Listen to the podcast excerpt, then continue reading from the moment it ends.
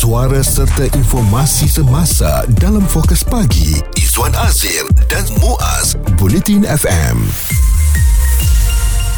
Mungkinkah hari ini akan menjadi hari terakhir untuk Ramadan tahun ini atau mungkinkah ia akan diperpanjangkan satu hari lagi bagi melengkapkan 30 hari? Persoalan itu hanya akan terjawab selepas maghrib ini ketika semua lokasi mencerap anak bulan Syawal akan memberikan keputusan cerapan mereka masing-masing. Sejak dari dulu lagi eh bila um, keluar je iklan uh, di sini lokasinya untuk tengok anak bulan ya mm-hmm. di setiap negeri kan. Mm-hmm. Nah, kita tak ambil tahu kita pun. tak ambil kisah. Kita tunggu malam nanti bila dah pengumuman daripada Moho Besar Raja-Raja tu kan. Mm-hmm. Uh, barulah kita tahu oh esok akhir raya. Tapi sekarang ni kita lebih arif dan juga kalau boleh uh, sebenarnya ada orang yang kawasan berdekatan tu Izwan dia nak pergi tengok juga untuk uh, tengok anak bulan tu. Sebenarnya dibenarkan atau tidak? Sebenarnya kalau ikut amalan di negara-negara Arab, mm-hmm. mereka membenarkan setiap rakyat daripada balkoni rumah mereka sendiri pun kalau nak tengok anak bulan dan kalau mereka nampak anak bulan mereka mm-hmm. kena pergi angkat sumpah di mahkamah oh. menyatakan bahawa saya bersumpah dengan nama Allah ada saksi-saksi saya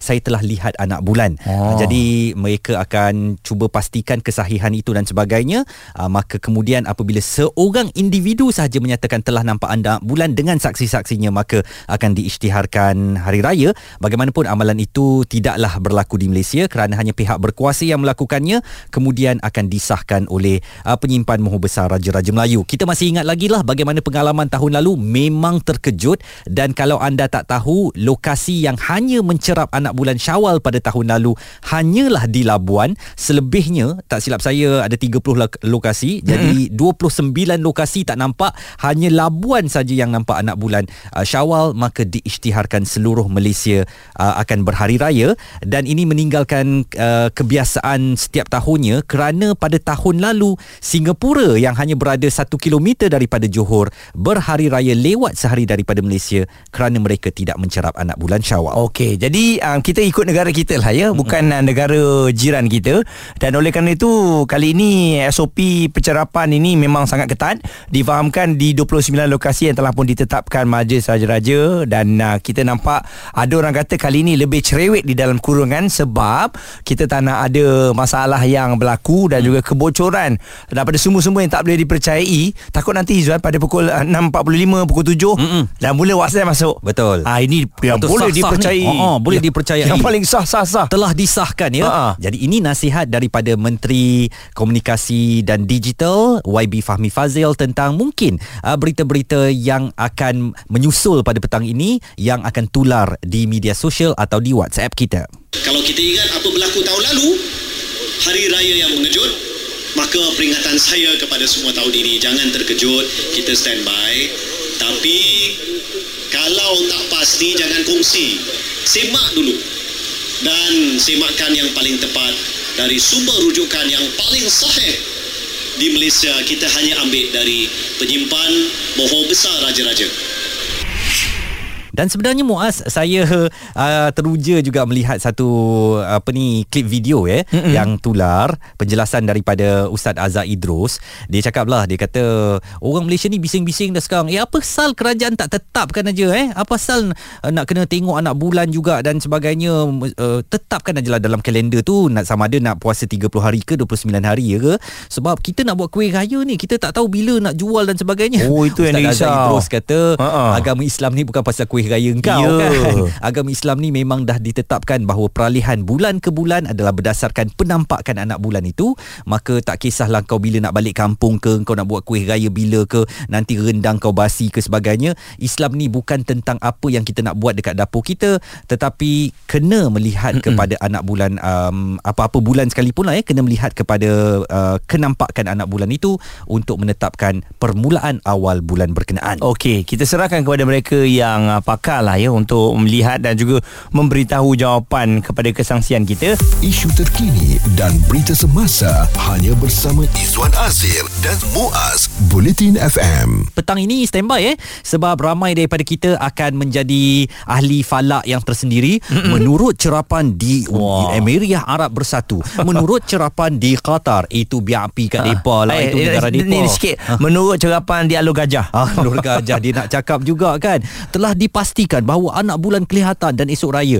Semua tu kami nak bagi tahu awal janganlah percaya sebab yang boleh kita percayai dan kita pegang semata-mata adalah kepada pejabat uh, penyimpan moho besar raja-raja yang akan ke udara entah baju Melayu warna apa yang akan dipakai oleh Datuk penyimpan moho besar raja-raja kita uh, yang akan mengumumkan setelah diperkenankan yang di Pertuan Agong Syawal akan jatuh bila Mm-mm. dan kita terimalah seadanya jangan kita bising-bising sebab itu memang dah ketentuan ilahi sama ada anak bulan kelihatan ataupun tidak. Okey, akan ada 29 lokasi yang mana akan kita lihat ya untuk melihat anak bulan ini. Antaranya kalau di Selangor difahamkan eh, di Kuala Selangor, Bukit Juga, Banting, Kuala Langat dan Balai Cerap Selangor, Sabak Bernam serta kalau di uh, Port Dickson di Baitul Hilal Teluk Kemang. Oh, jadi ada 29 lokasi ni semuanya akan melihat anak bulan. Cukup satu sahaja lokasi yang melihat atau dapat mencerap anak bulan Syawal maka esoklah hari raya.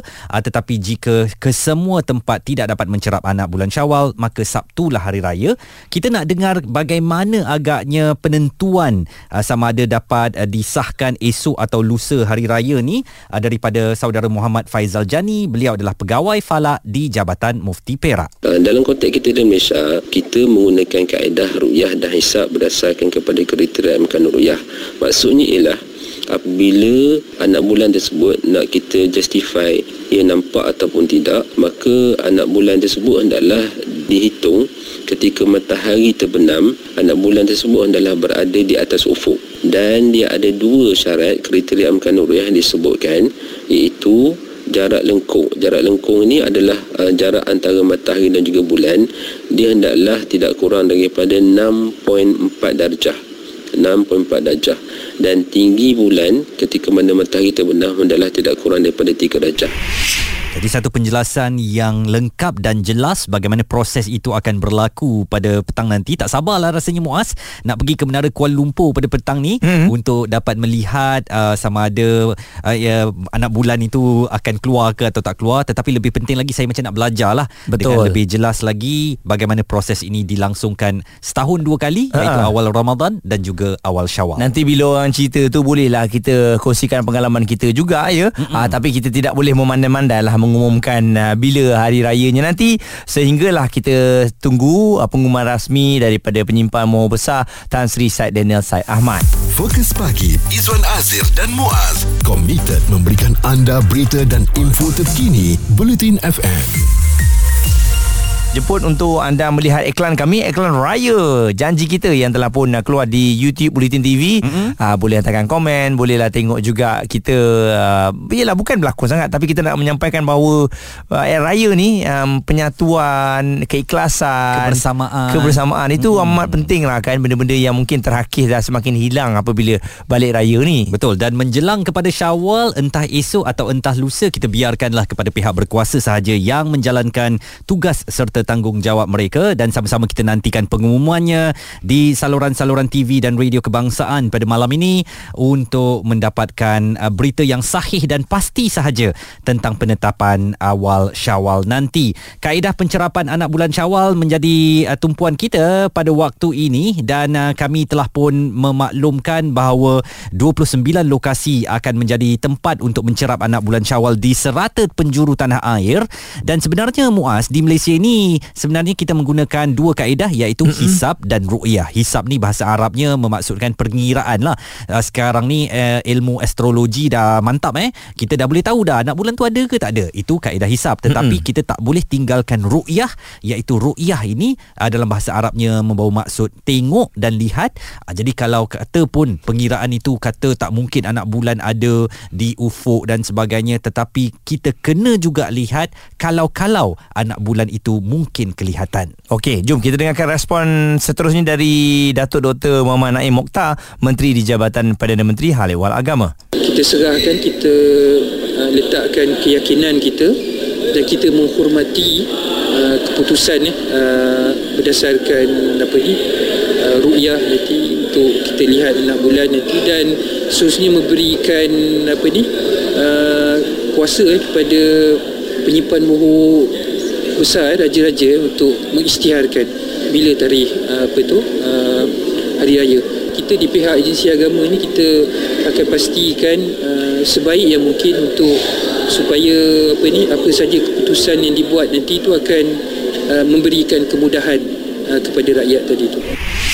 Pada 1982, negeri mm-hmm. Johor dan negeri Perak beraya satu hari lebih awal berbanding negeri-negeri lain di Malaysia. Itu di atas titah perintah Sultan uh, negeri masing-masing pada ketika itu yang memaklumkan bahawa anak bulan kelihatan uh, di kawasan mereka. Jadi mereka menolak ketetapan yang dibuat oleh Seri Paduka Baginda yang di Pertuan Agong. Maka di negeri masing-masing diisytiharkan bahawa Perak dan Johor akan berhari raya lebih awal.